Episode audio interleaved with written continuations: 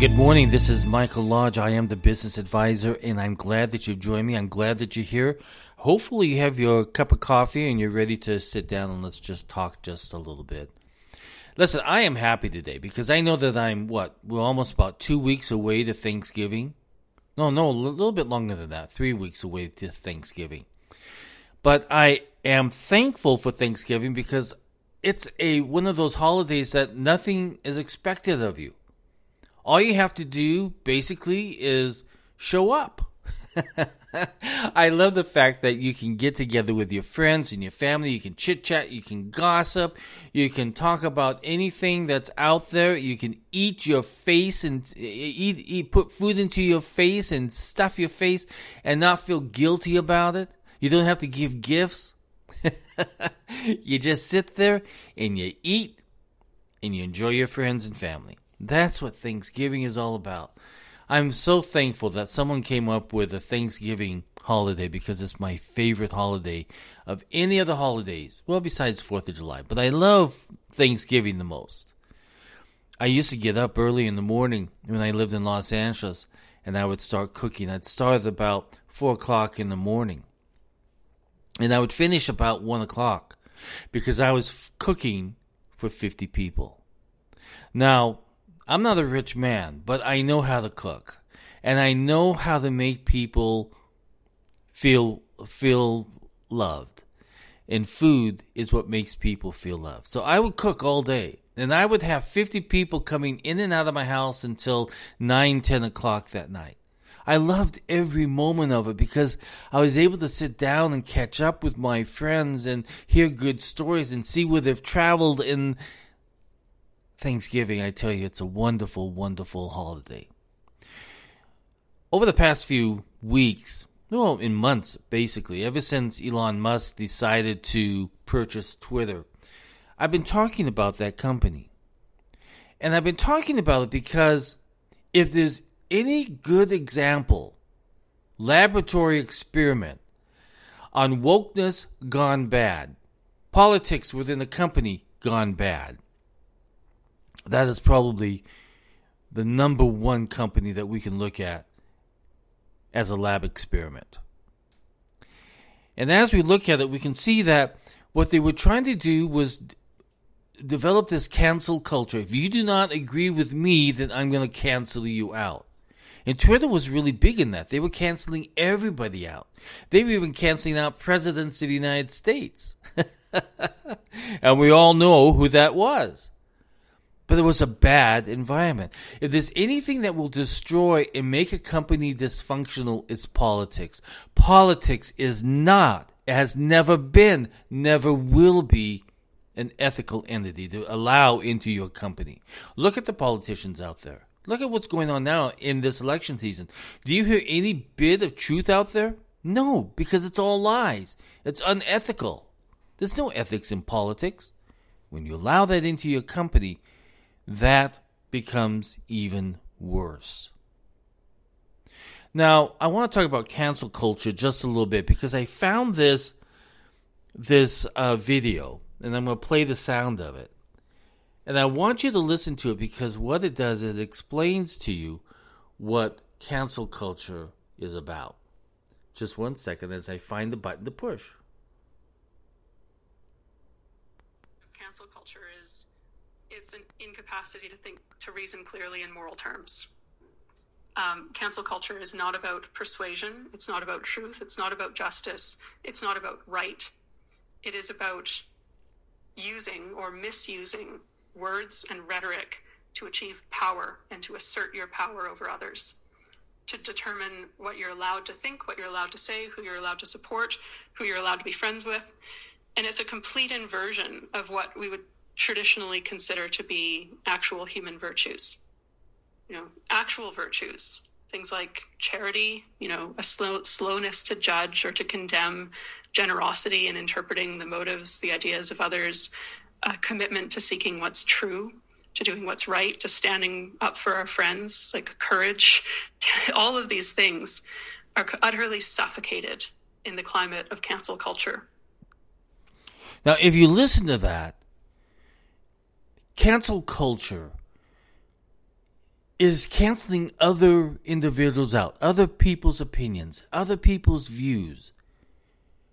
And it becomes this immoral type of operation within a business, if you allow it in. That means that anybody who has a good idea knows that's a bad idea because it doesn't it doesn't meet our political agenda. You see, the problem with Twitter is that they allowed this politics, this cancel culture, into their organization, and they completely forgot about the business side of their business. They canceled out the business side. They canceled out new and better technology, new and better communication process, new advertising results, new they they canceled everything out so that they could cancel other people out. That's a very dangerous situation to be in. So Elon Musk, at the moment, he's going through his company. By the way, the employees of of uh, Twitter filed a lawsuit against Twitter because they didn't. He, I guess, Elon Musk didn't give them advance notice. Well, I'm sorry, but I've known, and I think all of us have known, that they were going to have be layoffs in Twitter. We all knew it. If the employees didn't know it, they canceled Elon Musk's voice out because of the political agenda. But we all knew. We all knew there was going to be layoffs. There had to be layoffs.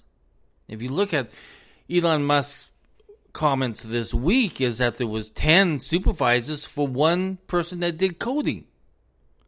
You see, the problem with when you have a political regime that's inside your company and it gets strong, they build more and more people that surround them. You have one manager, then he creates assistant managers and everybody else around him that agrees with his views, his political stance, his what he says is moral conscience, which is nothing about morality at all.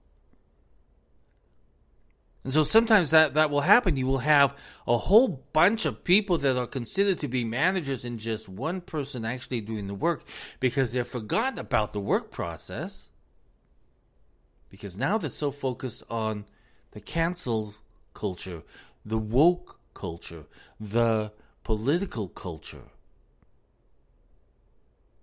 So they knocked everybody else out of the company and they put all their advertisers on hold. They put all of their, in fact, their advertisers were used, and now they're being used again because they've got, got, they have got companies that are woke themselves advertising on there.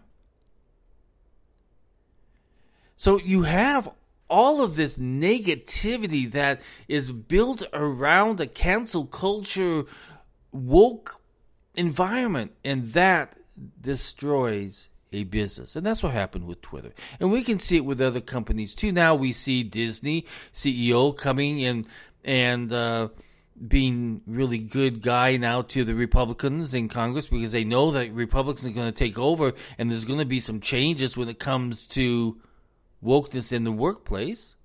We know it's going to happen. So you see, it always never results in a good ending. So Elon Musk has a big job now. He has to focus on employees. He's got to find the right people that fit into the right positions. He's got to find the individuals who are redundant in their jobs of what other people are doing. He has to look at the people who are getting paid high salaries but doing zero, nothing. So he's cutting probably about half of his staff. That's what happens in acquisitions, by the way. The new company comes in and says, okay, we're going to make some changes here.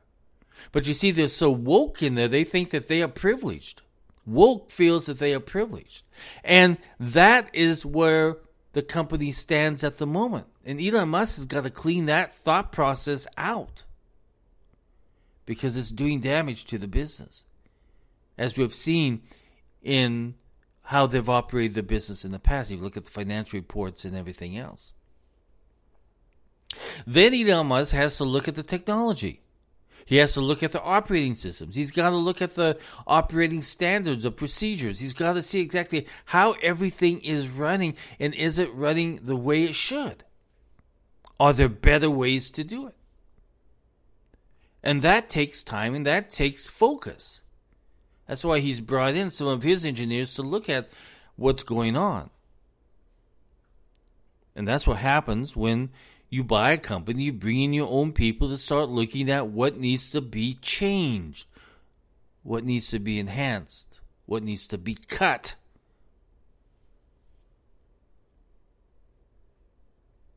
But the whole purpose of today's podcast is to show you that this wokeness in businesses and in churches and in schools does more damage than anything else, because it creates conflict, and conflict creates division, and conflict creates financial stress upon companies because it costs more money to manage. So we have a problem here, and we need to get out of it. Gosh, I'm, gosh, I'm seeing it in churches. Just as late lately, I had a friend say, gosh, my I was just called a racist in my church. Because I said, I don't believe we should be bringing in. There was a group of individuals within the church that said, oh, we have got to support Black Lives Matter. We have got to support this. And my friend stood up and said, no, we don't need it. We don't bring politics into a church. That's not what we do. We're here to obey God's law, not man's law, or man what they think law is. And he was called a racist. So we even have wokeness and politics engulfing churches at the moment. And pastors, I speak to you from a heart that's open and filled with love to you. Get that politics out of your church. Get it out. You're going to do more damage to your church and to your congregation because no one sees politics the same way. And politics corrupts. It's unethical. It's immoral. Why would you want that in your churches? Same thing to you schools. This wokeness has created a conflict between you and your parents, where you should be working together, but instead you're working apart. You're working as enemies because you have allowed wokeness and these political non-values to come into your entities. Stop it. We ha- can't go on like th- like this. I mean, we are absolutely nuts if we continue to allow this to happen. There has got to be a uh, a clear div- division line. I mean, it's like when we used to talk about there has to be a separation of church and state. Well, there's also got to be a separation between business and politics, church and politics, schools in politics. There's got to be a division. You can't allow them in. Otherwise, this conflict costs. So, listen, that's my lecture for the day. And I hope that you understand where I'm coming from, because I really believe that we have a lot more that we need to be focusing on. Right now, politics is not one of them. Politics in a business, in a church, in a school should not be there. We don't need this conflict. Do it outside. You have all the opportunity to do it outside, but don't bring it in. Lock the door on wokeness and politics. Listen, if you want to have more access to me, go to w w w dot lodge dash co dot com. I'll talk with you later. Everybody have a great day and have a great weekend. I'll talk with you on Saturday. Maybe. Bye-bye.